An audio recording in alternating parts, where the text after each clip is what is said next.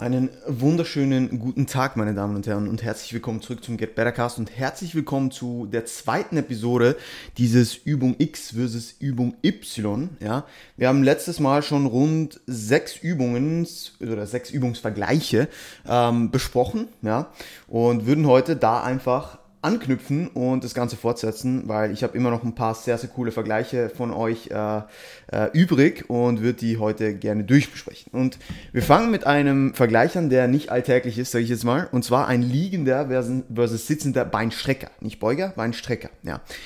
Das erste ist, bei einem, also in fast keinem Gym findet man einen liegenden Beinstrecker. Ja, es gibt fast überall nur Beinstrecker, wo die Hüfte gebeugt ist und keine, wo die Hüfte gestreckt ist. Ja, das ist mal das erste. Dann müssen wir uns kurz anschauen, was trainieren wir im Beinstrecker. Ja, wir trainieren den Quadrizeps entsprechend. Wir haben vier Muskeln. Ja, wir haben drei Stück, äh, Vastus medialis, lateralis und äh, intermedius, die einfach nur das Knie strecken. Und wir haben den Rectus femoris, der die Hüfte auch beugt. Ja, jetzt ist natürlich der Rectus femoris an der Bewegung beteiligt, wenn wir einen normalen Beinstrecker machen. Da er aber nicht im Hüftgelenk gedehnt ist, sondern vorverkürzt, ja, weil er die, auch die Hüfte beugt, kann es sein, dass das Wachstumspotenzial in einer liegenden Variante, wo entsprechend die Hüfte gestreckt ist, ja, und er in dieser unteren Position, wo das Knie dann gebeugt ist und die Hüfte gestreckt ist, sozusagen einen, einen Reiz erfährt in einer gedehnten Position, könnte das zu mehr Wachstum führen. Ist es, is it worth it so? Kann sein, kann nicht sein, kann ich dir nicht sagen. Ich persönlich bin der Meinung, dass wenn du keinen liegenden Beinstrecker zur Verfügung überhaupt hast, würde ich es nicht probieren, einen zu imitieren. Weil was du machen könntest, ist zum Beispiel das Pad von der Leg Extension ganz nach hinten zu machen und dich sozusagen so reinzusetzen und dann die Beine zu strecken. Ja? Das Problem ist aber dann nur, du verlierst so viel Stabilität, dass es wahrscheinlich nicht wert ist. Ja, dass du wahrscheinlich mehr Bang for your buck hast, wenn du die Hüfte einfach gebeugt lässt und dich in dem Sitz stabilisierst. Ja.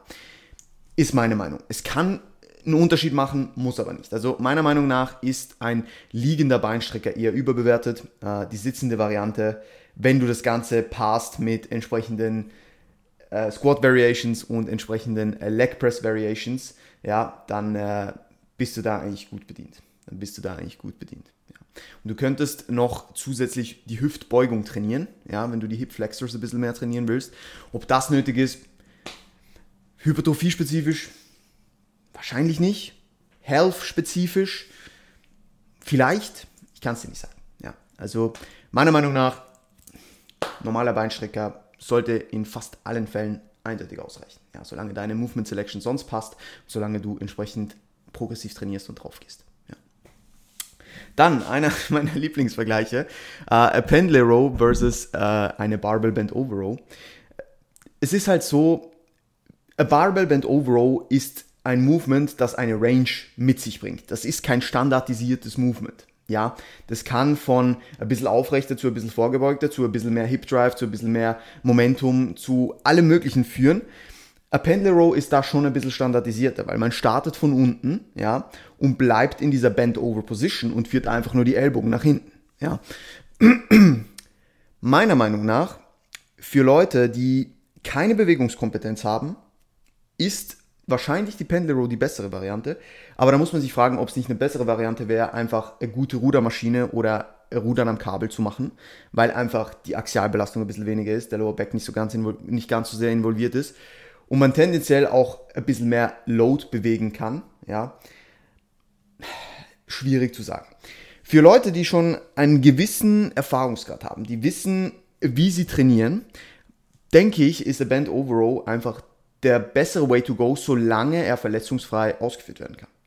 Solange man einen gewissen Load verletzungsfrei trainieren kann. Und was man sich bewusst machen muss, ist, mit Free Weight Rowing Movements will man nicht irgendwas isolieren, sondern man will meiner Meinung nach, oder man sollte meiner Meinung nach, ein relativ schweres Gewicht mit Intent bewegen und somit die ganze Rückseite irgendwo durch beanspruchen. Das ist kein Lat-Movement, das ist jetzt kein reines Upper-Back-Movement, alles in der hinteren Kette ist irgendwo durch involviert.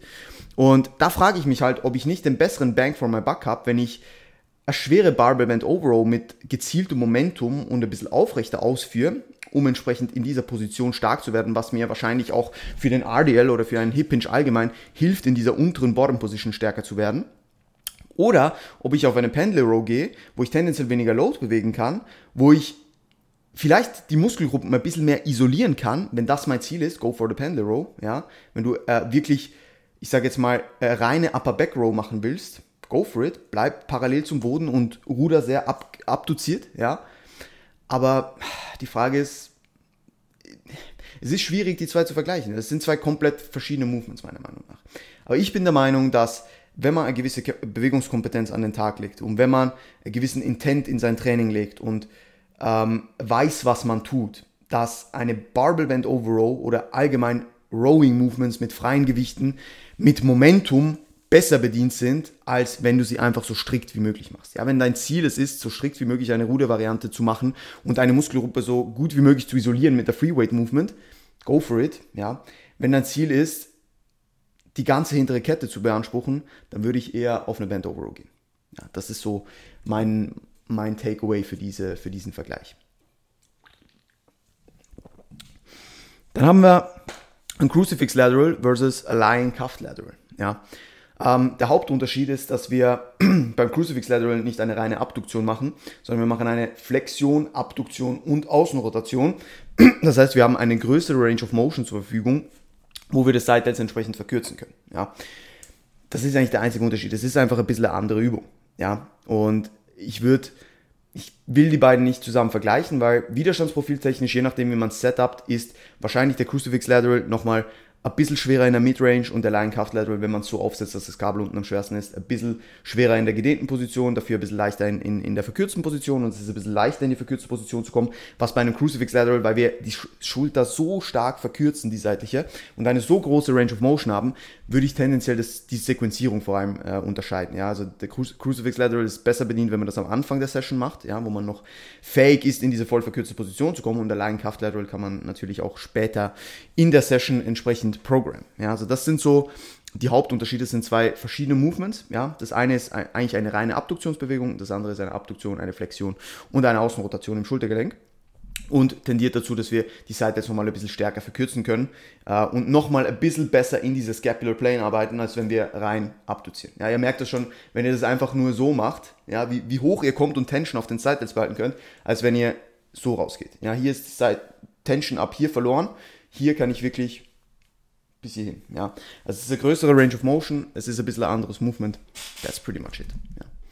Also das sind so die, die, die Main-Unterschiede. Dann, äh, eine meiner, meiner, meiner Favorite-Fragen. Adduktoren mit Händen verschränkt, also die Grumpy Adduktor, versus äh, mit Halten an der Maschine. Der Unterschied ist Stabilität. Und zwar, dass ich mit dem Arme verschränken weniger Stabilität habe und dadurch weniger Load brauche. Mich hat es abgefuckt, dass ich auf diese Adduktorenmaschinen immer so viel Load draufpacken musste. Und es taugt mir viel, viel besser, indem ich die Hände verschränke, einerseits weniger Stabilität habe, irgendwo durch, ja, auch ein bisschen mehr Stabilität, indem ich die Hände verschränke, ja, wenn ich, als wenn ich jetzt irgendwie, keine Ahnung, was mache. Und ich meine, wir sind in einer Maschine, wo wir drin sitzen so und jetzt nicht, keine Ahnung, es uns rausdrückt gegen oben oder gegen unten, whatever, sondern wir machen nur eine Abduktion, ja. Also der Hauptunterschied ist einfach die fehlende Stabilität, die ich mit diesen verschränkten Armen habe. Das führt aber auch dazu, dass ich tendenziell ein bisschen mehr aus der Zielmuskulatur arbeite und nicht einfach versuche, dieses Gewicht noch irgendwie, indem ich mich noch mehr stabilisiere, nach vorne zu bringen. Ja? Und meine beiden Benefits, die ich davon habe, ist, dass ich tendenziell das Ganze ein bisschen besser spüre in den Adduktoren. Ich habe ein bisschen ein besseres Feeling, ja, weil ich das Gefühl habe, Gefühl habe, ich arbeite ein bisschen isolierter in Anführungs- und Schlusszeichen. Und ich brauche weniger Load. Und das ist ein Vorteil hier, ja, weil es ist einfach mühsam, 50, 60, 70 Kilo auf die Adduktorenmaschine zu packen, ja. Ob es nötig ist, die Hände zu verschränken? Nein. Macht es Sinn, je nachdem? Ja. Wenn es sich gut anfühlt, go for it. Ja, und wenn du dafür, dafür weniger Load brauchst und trotzdem zu Muskelversagen kommst, go for it. Das ist so meine Meinung dazu. Äh, dann haben wir eine Incline Barbell Bench versus eine Incline Dumbbell Bench. Ähm, die Main Take oder die Main Unterschiede hier sind, dass die eine Übung konvergiert, die andere nicht. Also eine Barbell Bench, ja, du bist fixiert, du konvergierst nicht, sondern du drückst und die Hände bleiben gleich weit auseinander entfernt. Und bei der Dumble Bench konvergierst du obviously. Ja, das heißt, du kommst ein bisschen äh, mehr in diesen natürlichen Bewegungspfad, der du bei einer Press machst, ja, was mal Vorteil ist.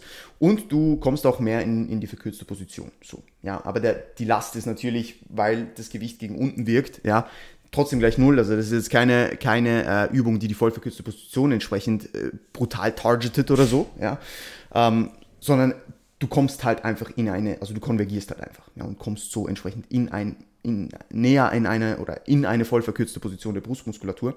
Heißt aber nicht, dass da viel Load äh, auf der Brust sozusagen lastet. Ja. Ähm, und der andere große Unterschied, und das ist meiner Meinung nach auch der Unterschied, der sehr relevant ist, ist, dass du eine freie Handgelenksbewegungsfreiheit hast und irgendwo durch dann auch eine freiere Ellbogenbewegungsfreiheit. Ja? Deine Handgelenke sind nicht in einer fixierten Position, sondern du kannst die Handel so ein bisschen halten, wie du magst und so eine optimale Kraftübertragung gewährleisten indem du einfach eine Position für dich findest, die, die sehr stabil ist und die sich in den Gelenken sehr gut anfühlt. Bei einer Barbell Bench, gerade bei einer Incline Barbell Bench, gibt es einfach viele Leute, die irgendwann Ellbogen- oder Schulterprobleme haben, noch viel mehr als bei Dumbbell, weil du einfach in einer fixierten Position bist. Ja, weil dein Handgelenk kann, kann nicht rotieren. Es ist an der Stange fixiert und es kann auch nicht gegen innen oder außen wandern, sondern es bleibt da, wo es ist, an der Stange platziert zu. Ja? Und das kann ein Problem sein. Also Main-Unterschiede sind Handgelenksfreiheit und Konvergierung und Nicht-Konvergierung. Ja?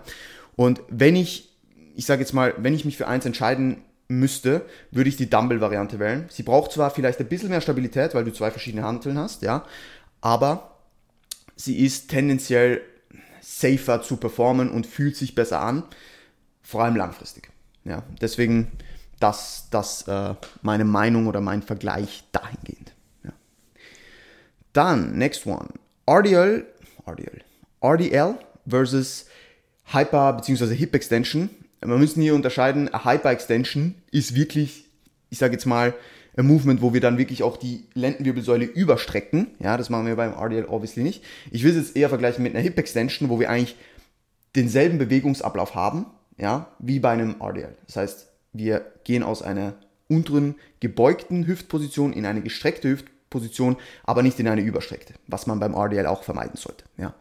Ähm, sprich, wir, wir vergleichen neutrale Wirbelsäule versus neutrale Wirbelsäule. Ja.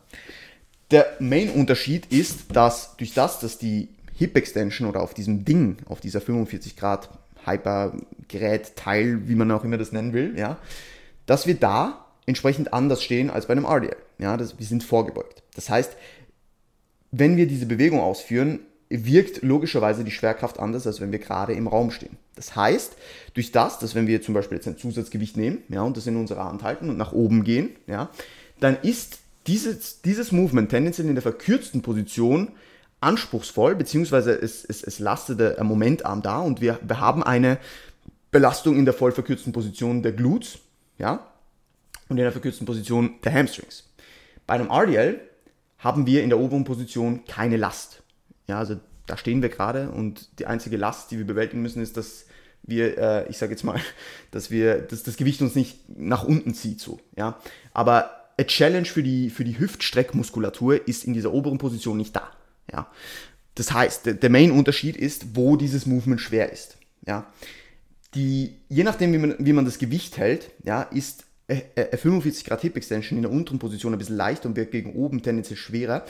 Wenn man aber das Gewicht so managt, dass man zu unten eher ein bisschen weiter weghält und gegen oben ein bisschen zu sich zieht, kann man das ein bisschen ausgleichen und das Widerstandsprofil so ein bisschen anpassen. Weil wir sind in der unteren Position ein bisschen stärker, als, als wir es, als äh, oben sind.